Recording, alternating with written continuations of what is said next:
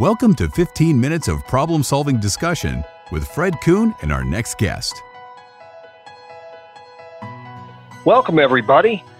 I'm very excited to have you today because this focus and the next three podcasts will be focused on military transition. We have an expert guest who is going to walk us through this, and he and I are going to have conversations about this subject. His name is Tom Wolfe. Tom is a recognized expert in the field of military to civilian transition. He was a senior partner in this career development corporation. He's a graduate of the U.S. Naval Academy, and he has been a surface warfare officer in the Navy, completed tours of duty as a flag aide, and he is published in military.com, civilian news, job news, stars and stripes, GI jobs, TAO online or TA online, and veterans of modern warfare. So, Tom Wolfe, thank you for joining and working with us today on the U.S. at Work. Thank you very much, Fred. It's my pleasure to be uh, part of this, and thank you for in- inviting me to participate in your podcast series, an excellent series of podcasts available through the USA at Work podcast, and I'm happy to be a part of it. I also want to say for our guests who are listening, our military guests, uh, members who are listening, uh, Tom has a wonderful book. I have reviewed the book. I won't. I may do that in another podcast. But this book is a must-have in your library. It's called "Out of Uniform: Your Guide to a Successful Military to Civilian Career Transition." It's a wonderful book, and we're going to take some of Tom's ideas today, and we're going to plow through them. So, Tom, I'm a military member, service member, and I'm thinking about getting out. Let's start there. What do I need to do? I believe the most important thing for you, that person you're describing, is to force themselves to do the self analysis necessary to figure out at the end of the day what really matters to them, what's important, what do they care about. There is a misconception among many career transitioners and job seekers that when you delineate or list your needs and your wants, they get commingled. And that's a big mistake. There's a difference between what you need and what you want. And many people who fail at the job search transition, they tend to focus on what they want and to the exclusion of what they need. And the end result is they'll end up in the wrong job. So a way to get started would be to force yourself to list what's important to you, what do you care about, at the end of the day, what really matters. Uh, that's a great place to start. Yes, it is. We also do that here at Stewart Cooper and Coon, And the the thing that we, what do you want to be when you grow up? It's it's the same question whether you're 10 or whether you're 50. What do you want to be when you grow up? I'm about to ask that of some very senior flag level officers in a couple of weeks, and I'm going to ask them the same question. What matters to you? What's important? What do you want to be? What do you want to try to do? What makes you happy? You know, I want to interview you, but I want to share also with our audience listening. There are several factors that are important in transitioning and understanding what Tom Wolfe just said, and that is the drivers are challenge, fit, happy factor, geography, and money. So you prioritize those as part of this process, right, Tom? Absolutely. That is so well stated. And once you have identified your version of those factors, then you also have to recognize the importance of putting them in the proper sequence in terms of importance. So, in preparation, Tom, what we're looking for is you must begin to uh, discover who you are, why they should hire you, and w- what's important about you. What skills do you have? What do you bring to the table? I mean, is that the next step, or am I jumping ahead too much? No, uh, you're, you're right, right in step. This is not easy for military service members to do. This is not natural to them. And here's why. In the military, we are trained that the individual is secondary to the team. We are trained that the most important thing you can do is actions, not words. Keep your mouth shut. Don't rock the boat. Don't talk about yourself. Don't pat yourself on the back. It's hard for us to get out of that mentality, but because we ultimately must become salespeople when we are in transition, we must identify a need, which would be our job, and fill that need with us. if you don't understand what you are bringing to the table, what your strengths and talents are, it's impossible for you to describe yourself in such a way that would make any potential employer see you in the job. One exercise that I always recommend to my clients as they're preparing to transition is as your day goes on, throughout the day, throughout the year, whether it's informal or formal, you will frequently be patted on the back verbally, physically. You'll be complimented. Someone will say to you, Good job. They'll say, You did that well. Maybe you'll even recognize that yourself. Wow, I did a good job today. And then you stop. Well, from now on, from this podcast forward, please don't stop. Sit down and say, Wow, I did do that well. Now ask yourself a question How did I do it well? What skill set, what talent, what attribute did I put into play that helped me do that job and do it to the point where someone recognized my talent and complimented me on that. Now, the second phase of that, if you can also say to yourself, okay, I was good at that task, I did it well, and here's why. The second part is, and did I also enjoy it? Did it bring me joy? Did it make me happy? Did I feel satisfaction? And if the answer is yes, write down the reasons why. On the other hand, if either of those self knowledge questions produce no, write down why you were not effective at it, even though other people thought you were, and or write down why it did or did not make you happy. Because your next job, the right job for you, is going to be a job at which you will excel and from which you will get a, an acceptable level of satisfaction. And you'll do it in such a situation that you'll take care of your needs and the needs of your family. Let me supplement what you just said there. I, this is not unique to the military. As you know, I work with C level executives day in and day out, and my team does. And one of the hardest things we have to do, Tom, is to get them to differentiate between I and we. The senior leaders in the, uh, running companies in this country came from a time when it was all about team. You never mentioned your, you always were had it drummed into you. It's not about you, it's about the team. Well, the fact is, if you can be fired for it, put in jail for it, castigated for it, sued for it, demoted for it, or generally other negative things, it's I. It isn't we, it's I.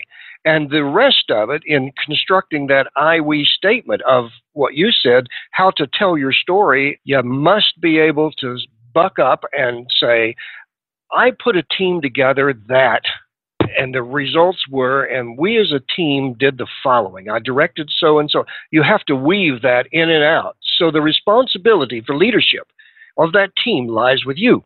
The activities of leadership management and the behavioral competencies of uh, building teams and a, that can be we. The work ethic can be we, but the I is hey, buck stops here. They fire me for bad results, not you as a team. So that's absolutely right what you're saying.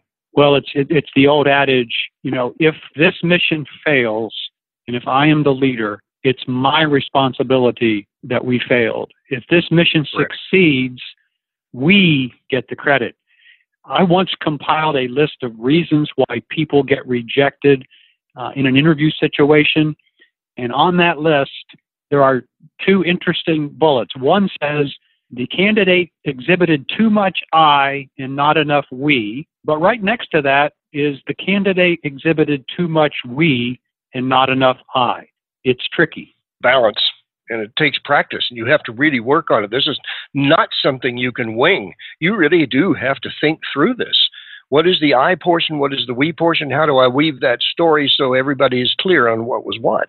Okay, so we're still on self knowledge because we're talking about how to explore you, me, whoever, whomever the job seeker is. What other things do they need to think about when they're developing self knowledge? I think it's it's we touched on this earlier, so I think this is a, a good segue. Most people know the importance of filters in our daily lives. You know, we have we have mm-hmm. filters in our cars, we have filters in our coffee pot. In addition, we all use filters because filters our primary usage is to get rid of the bad stuff. that's a positive. It narrows down the field. But in that same time we're picking up that positive, we're picking up the negative. It reduces the flow. So as you're thinking about what's important to you, as you're trying to figure out the next step in your professional career, as you identify your needs, you should also, I don't want to discount the importance of identifying your wants. They are important, but your wants come in secondary to your needs. You've got to be able to take each of those wants, perhaps your needs, and say, all right, are any of these must haves? Are any of these non negotiable? Mm-hmm. And then the, the tricky part is, and, and I'm surprised frequently how often people don't understand this, it comes down to this. When you are applying filters to a system, when do you apply the most critical filter? Do you apply it at the beginning or do you apply it at the end? Hmm. Interesting.